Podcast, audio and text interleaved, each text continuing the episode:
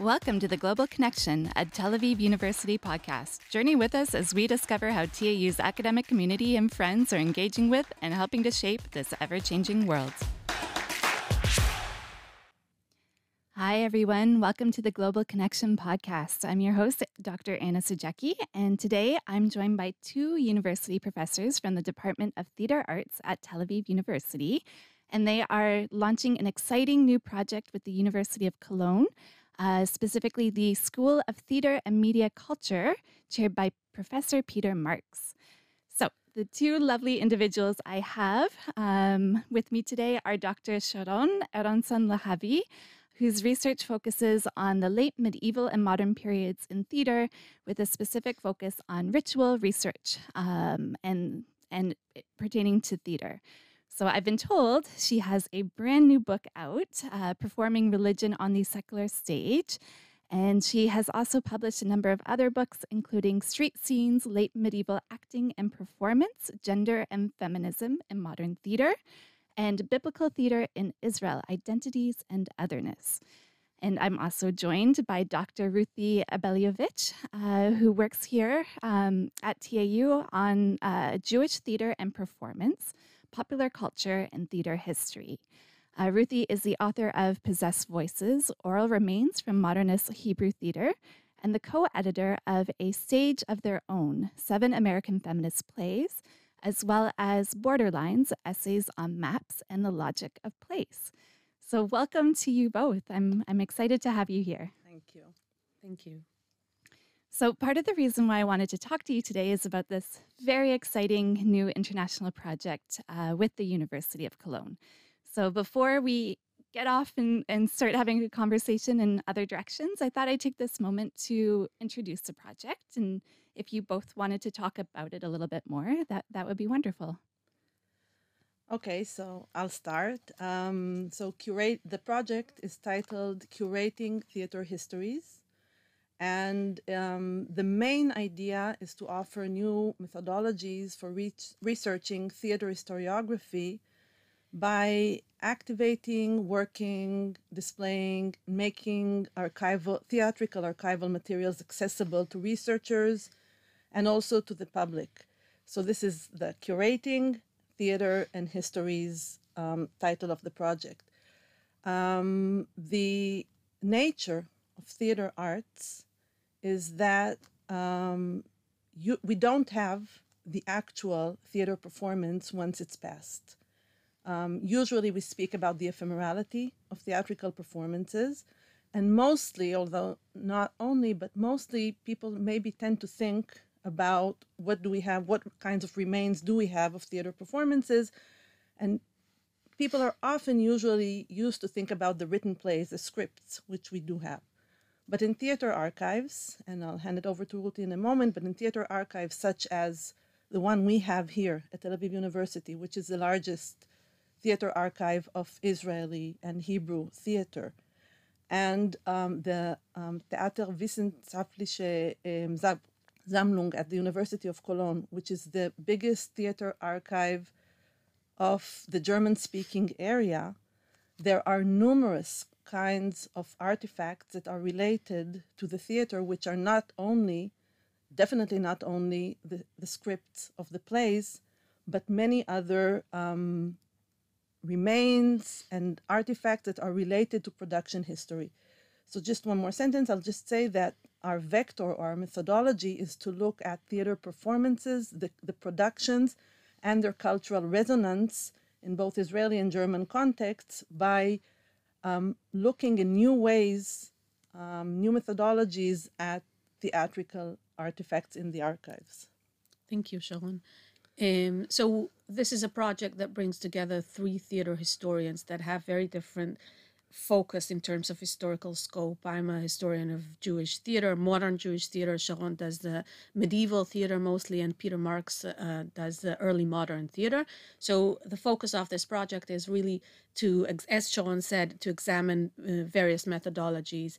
And one of the things that this project is also supposed to do is basically to bring together two prominent theater archives the Theater Archive here, the Israeli Center for the Documentation of Performing Arts, that uh, documents Jewish and Israeli theater, and the Theater Wissenschaft in, um, Sammlung in Cologne. Um, that is a very that is basically the most extensive theater archive in the German um, speaking uh, lands. Okay. I so I have to ask because you mentioned well you work on medieval which you know goes back to 1300s and 1400s um, and Peter is in early modern and then Ruthie you do more modern. How extensive are these archives? Like are they going back to to when? So so first of all i should say that the three of us as theater scholars often do as theater often does also work on contemporary theater. Both of us work on israeli theater and um, this project in that sense is much more modern in its um, interests although questions of theatricality go back Another, um, so the, the theater archive in, in Germany, they have, I think, things from the 16th century, maybe even earlier. And naturally, the Israeli Theater Archive has its oldest um, um, objects are from the late 19th century, I think something like that, which of course makes a lot of sense. But um, focusing now on the project, um, we are looking comparatively, I guess, um, at questions that surround the 20th century mm-hmm. in a comparative um, discussion between German and Israeli theater, which has its own you know larger questions that come onto the table but what i do want to say is something that is um, important about again theater studies and it, its multiplicity of timelines etc so one of the basic features of theater arts unlike other arts is that plays might have been written 500 years ago but are still produced in contemporary theater mm-hmm. so for instance one of the one of the plays we started discussing comparatively or looking at comparatively is Shakespeare's A Midsummer Night's Dream, which is, of course, um, late uh, 16th century. But it has, it has been produced ever since in numerous ways all over the world, but also in Israel and in Germany, different numbers, different plays, different interpretations. One of the basic features of the art of theater when you speak of conventional theater, that is taking a play and turning it into a production, because there are other productions as well, is that the play um, has been written there and then, mm-hmm. but it is performed here and now. Okay. Okay. So these okay. transcultural transcultural movements um, are are part of the research project. Right. Um, so you're going to be focusing on a Midsummer Night's Dream, and um, so that choice, I can imagine that's a play that, especially when you think about Shakespeare versus some of our more obscure playwrights, it's probably been performed so many times. So, what was that the, the main decision behind it? Like, it's a really good object to study in that way. So, I think our bind the the binding pro, the binding concept that we chose uh, around the idea of curating theater histories is the idea of dreaming and dreaming, also in the German and Israeli context, um, is a very complex and also very sort of profound concept that we can talk about national, transnational, and also social imaginations and how they changed and how we can see them through theater as a sort of reflection of what's going on in our society. Okay, okay.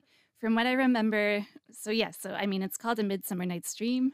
There's a dream, a major dream sequence. We have uh, four lovers and a troupe of actors who go out one night into a forest, and it's sort of this fantastical occurrence of events, series of events that take place. So when you're staging that, and maybe this is a question for Ruthie, um, um, yeah, how does tell me a little bit more about that rich, richness of staging a dream and what it might mean culturally in different contexts? So I think we're looking at a dream um, in the theater in in various uh, from various aspects. We're looking at the representation of dream in the theater. How is the dream represented? Is it a play within a play? Is it a, a sort of a, a sort of um, a vision that is sort of outside of the fictional world, or does it does it sort of transpire within the fictional world?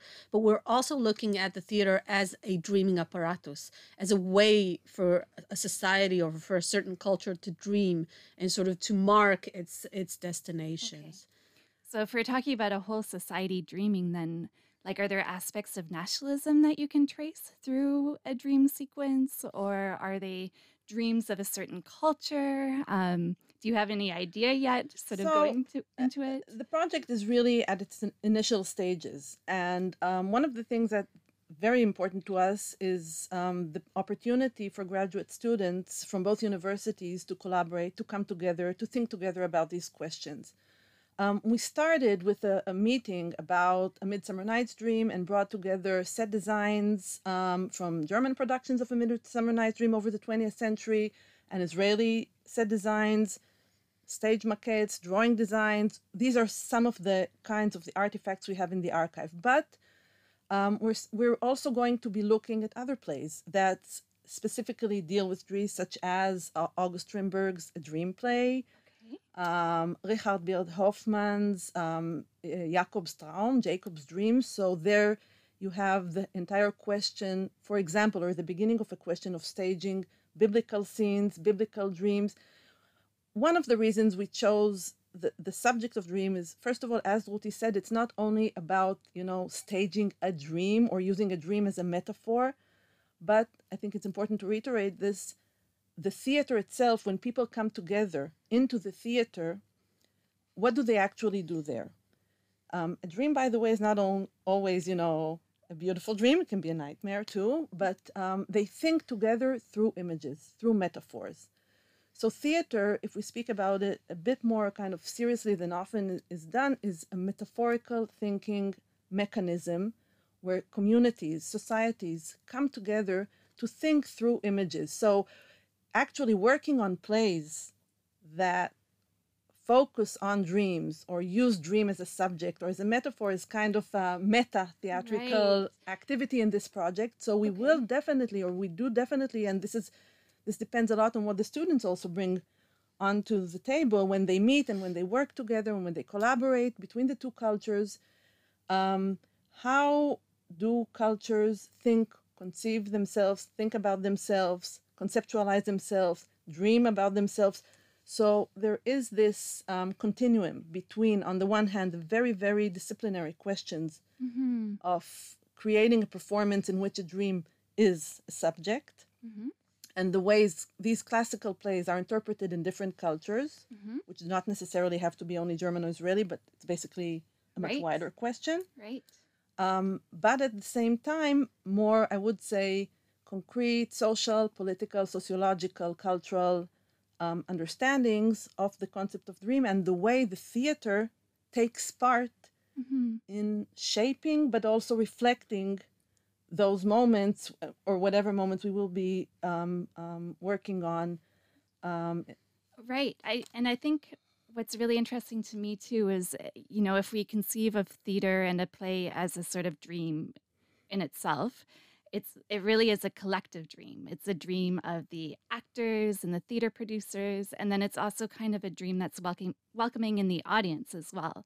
Um, so when you're looking at these archives, can you tell something about both, like all of these different players? Um, how do you sort of start to look at an archive and dissect it and understand it? So I think this brings us back to what Sharon started with the ephemerality of the theatrical experience and the fact that we need to um, reconstruct and sort of bring together various sorts of of, of artifacts uh, of remains from the theatrical performance in order to to first understand what happened in the theater house and what happened to the audience and what happened to the actors and to the creators in a certain performance. Um, and this requires from the theater historians to work with various sorts of media, um, with paintings, with uh, drawings of scenery, with directing books, with prompting notebooks, um, with sound recordings, with video um, documentations, uh, with various visualizations of the stage, with the so so there's a lot of history there's a lot of historical work that needs to be done there in order to understand that and this is basically what we hope to do uh, with the students to sort of try to recreate and to understand um, what sort of dream and how uh, these were these were staged um, um, in Okay. certain performances. Yeah, I'd, I'd also like to add to that that, um, of course, this is something that theater historians do. They go into archives and they find the materials and, and write the histories. But one of the things um, we are thinking of is that there are um, many new kinds of digital possibilities now um, to bring together, to represent, and to communicate these materials to wider audiences. So maybe we cannot have the quote unquote original performance.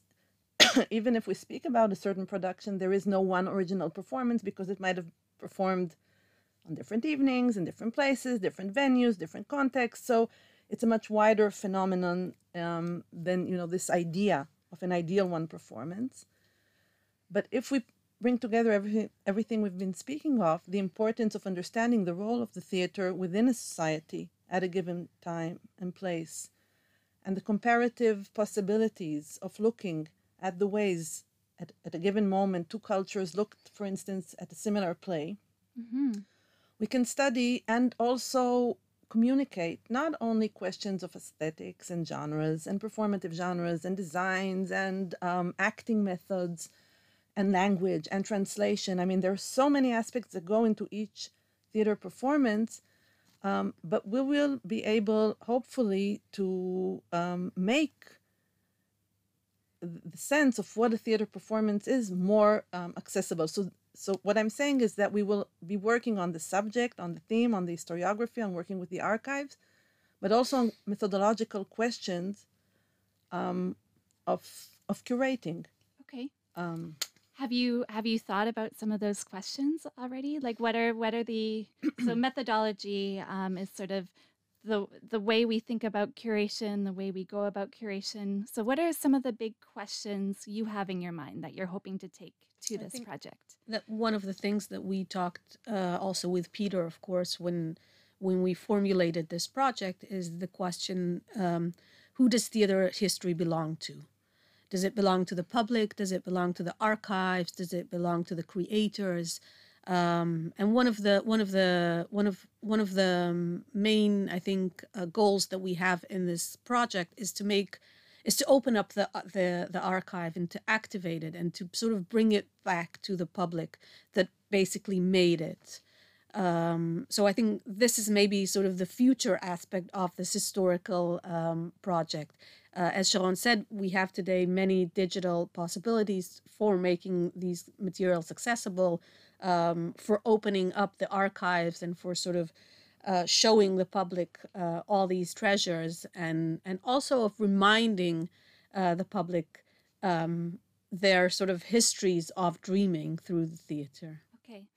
Um, so there's this wonderful sort of initiative that will happen in terms of using this project to bring the public in a little bit more, potentially through digital means. Um, what about future plays? Is that in the back of your mind at all? Like, is, is there something we can learn about the archives that maybe could influence it, the way we um, perform these productions in the future? Have to think about that one. Um, I'll say I, I, mentioned it briefly before, but I will say that um, theater in general, especially again when you work with plays that are reenacted and represented and reperformed. I mean, we all we all mo- especially with classical plays, we go into the theater and and we know what the story is going to be. There mm-hmm. hardly ever surprises there. Mm-hmm.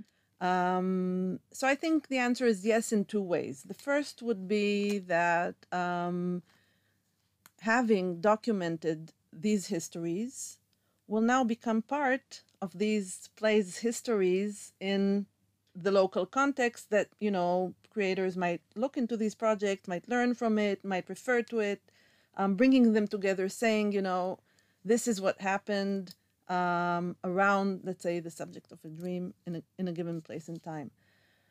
But also, there are um, important pedagogical potentials here mm-hmm. um, for students, um, maybe for um, high school students as well, um, that are able to document their own productions in ways that are not only the, the written script, but rather a much more holistic vision of a theater production, a visualization of a theater production. So um, today, of course, we can film, document theater performances. This is something that's you know um, available basically only about I don't know 50, 60 years.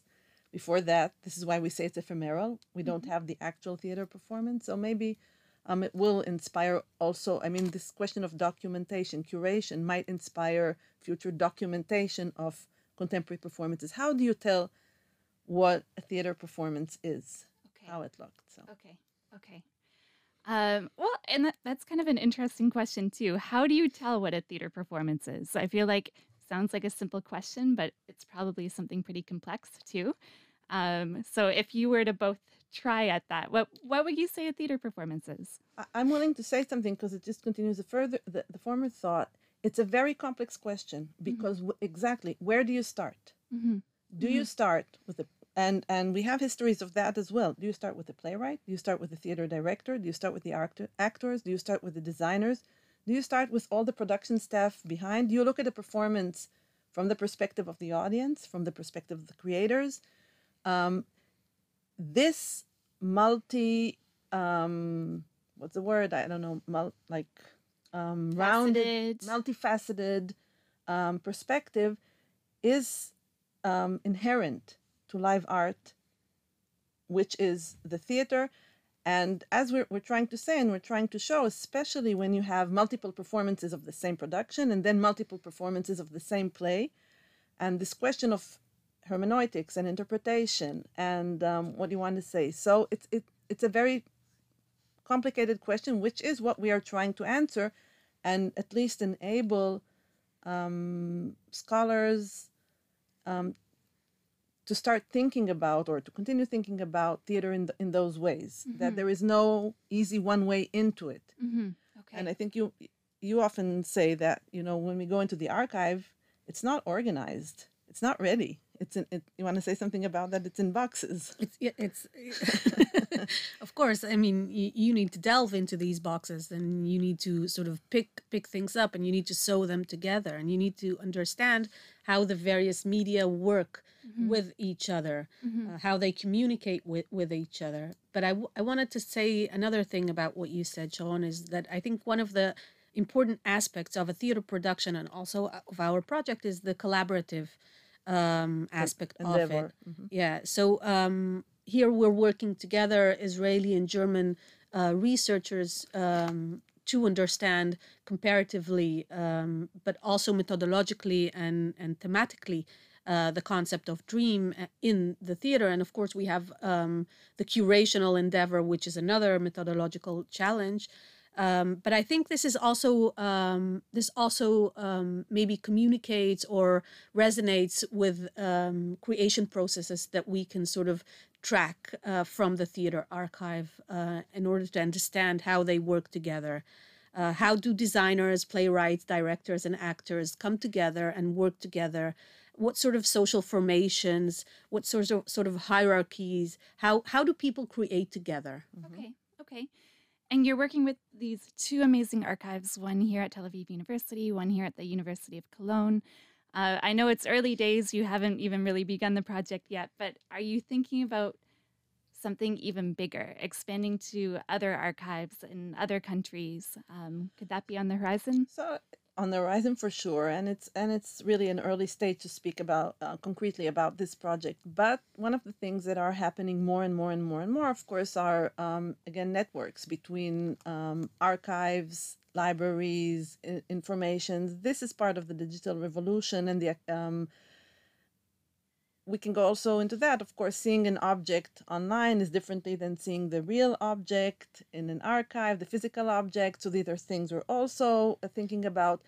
But of course, um, the potential is, is much wider in, in many contexts, in, in global contexts, actually. Um, I, I briefly mentioned it before. So, questions of translation, of language, of um, it, it goes into so many directions. Um, in that sense, the vector of what's known or, or as classical drama is useful because you have an anchor that it helps kind of a comparative methodology you have a, strong anchor against which you can Right. It, it, it's See been a play translated into different languages, performed all around the world, and it, it it's that anchor because it's the same play, and but and- different versions. and for the same play you have many translations. Yeah. So So I, I have one final question for both of you, which would be if you could choose a favorite dream sequence play um, and and production of it. So whether it's a Midsummer Night's Dream, whether it's another one, uh, yeah, what what which one do you absolutely love? um, haven't thought of that one. Um, Do you want me to start? Yeah. um, I'm working with my research in another research uh, uh, in another research project. I'm working on Joseph Lateiner's uh, play Der Diebeck um, from 1880, and there is a beautiful uh, scene there of a dream of a grandmother um, that sort of understands that her conservative um, regulations for her granddaughters are um, basically um, killing her granddaughter, um, especially um, especially the fact that she doesn't want her granddaughter to marry the man she loves, and she sort of dreams and she dreams herself in hell, and this is a sort of a, very beautiful scene. Um, in which um, the grandmother, on the one hand, understands, um, sort of understands and, and sort of uh, recognizes um, um, that she needs to sort of change her ways. Um, but on the stage, it's it's it's a very interesting um, sort of. There's a very interesting realization of this scene because um, it's a play within a play, and it has um, all these potentials to make it um, uh, a sort of um, a sort of prank that her that that the figures that appear inside her dream uh, sort of play on the stage. So there are sort of various um, levels of reality in this scene. So I think that's that would be my one. Okay, thank you. Sharon, have you been able to think of one? Uh, I've had a few running through my mind. Um, that's a cliche, but I do think that Titania and um, Bottom the Weaver in A Midsummer Night's Dream is an ultimate dream scene in A Midsummer Night's Dream. Um, I've been recently in this new book working on Adrienne Kennedy's Mother 2000. She's a very important um, American um, um, black playwright. Um, and I guess I can think of many more, but we'll leave it to that. Okay. All right. And hopefully more will come through the archive too. Um, congratulations on a really exciting project. And thank you very much both to to Sharon and Ruthie for, for joining me here today. Thank, Thank you so much. Thank you.